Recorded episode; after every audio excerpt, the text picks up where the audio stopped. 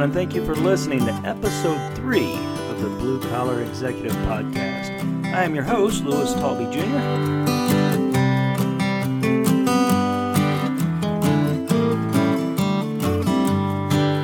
Good morning, good afternoon, or good evening, depending on when you're tuning into this podcast.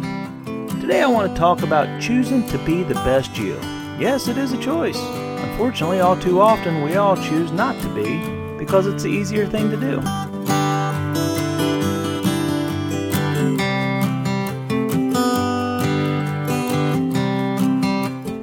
Always be the good horse.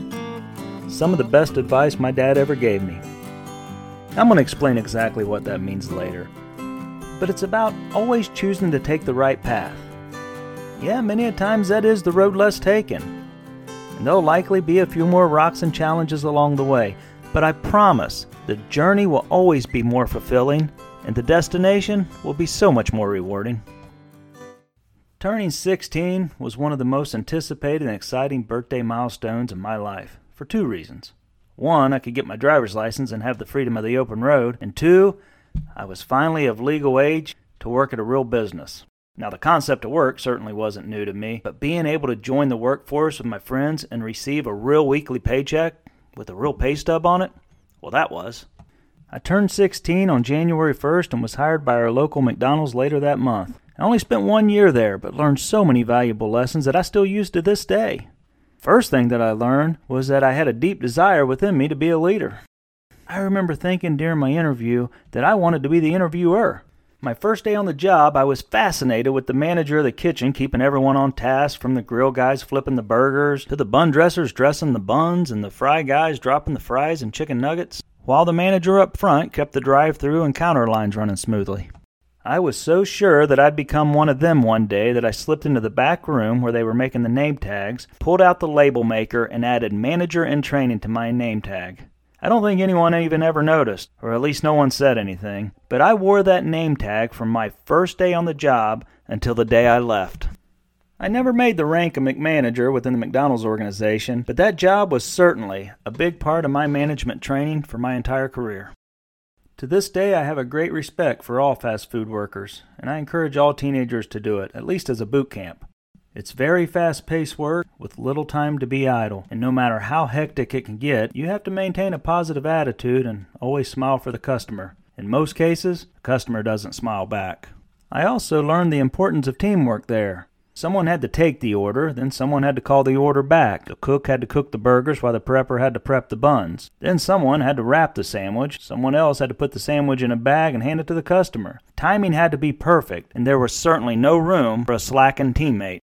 From there, I went to work at a local hardware store. And on my first day on the job, the manager pointed at a skid of 50 five gallon buckets of drywall mud and said, Stack those in this aisle and I'll be back. When he returned about five minutes later, I had already completed the task. He stared at the stack of buckets like he was in disbelief for a moment. Then he looked back at me and gave me the nickname Machine, which is what he would call me for the remainder of my time there. I really didn't understand what I had done to impress him. Where I come from, that's normal work production. But I quickly learned it wasn't the norm for many.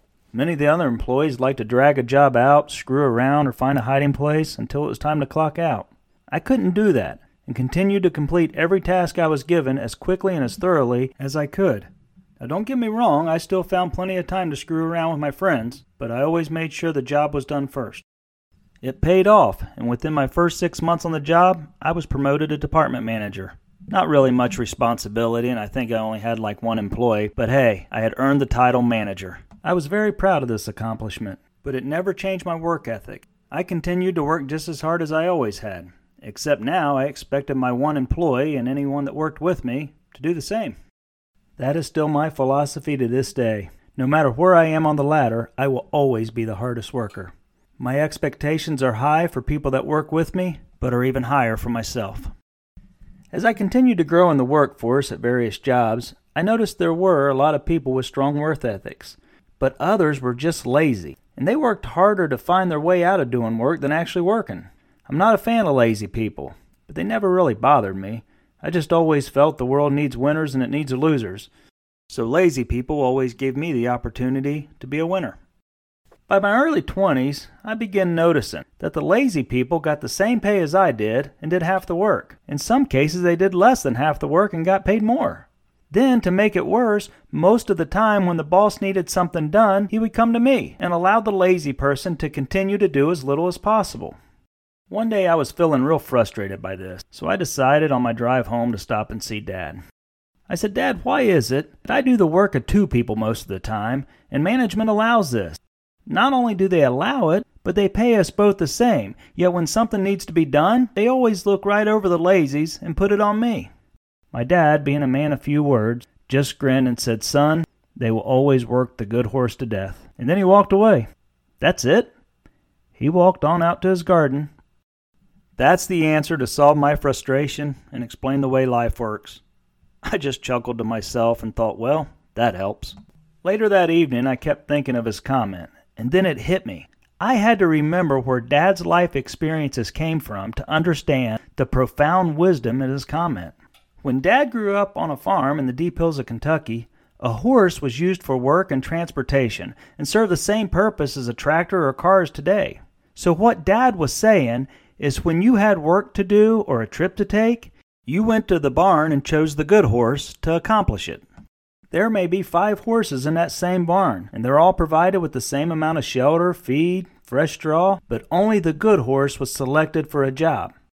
The lazier horses enjoyed all the same amenities. They were allowed to lie in the hay all day and play in the pastures all day, while the good horse was out pulling the plow or riding someone to town. I called Dad the next morning and said, I get it. I understand what you mean about being the good horse, but not sure where the advice is for me. Dad replied, Son, it's very simple. Always be the good horse. And once again, that was the extent of our conversation. I have always followed Dad's advice throughout my life, and I'm thankful for that decision. Of course, the easy path is always to be the lazy horse. But look at what I would have missed. I would have never left the pasture. I would have never seen the town. I would have never experienced the satisfaction of being totally exhausted from a hard day's work. And lastly, I would have never experienced the personal reward of reaping the seeds that you sow. Proverbs 10 says, Lazy hands make for poverty, but diligent hands brings wealth. He who gathers crops in the summer is a prudent son, but he who sleeps during the harvest is a disgraceful son. Proverbs 13 says, Lazy people want much but get little, but those who work hard will prosper. So if you're rolling out of bed every morning and going into a job where you're going to try to duck out and do as little as possible, you're missing out. Someday you'll make it to retirement, and you'll get about a third of what you can't live on now. And you may say, well, that's fine with me. But is it really? Do you not think you won't look back and say, I wish I had pushed myself a little harder, or ventured once or twice down that road less traveled? We all have a drive to do better and to be better in our hearts. God put that in every one of us, but He left it up to us to do something with it or ignore it. The great news is there's no starting point for this. It's never too late. If you're listening to this right now, you should think about taking a new adventure or pushing yourself to be better in whatever you're doing. Heck, Colonel Sanders was in his 60s when he started KFC. If you're waking up in the morning, God is not through with you. Every day's a new adventure. So always strive to be the good horse, and I promise you'll be happy you did. Well, that concludes this episode of the Blue Collar Executive. I hope you found some value in it, or at the very least entertaining. I wish you all great success, and thank you so much for listening.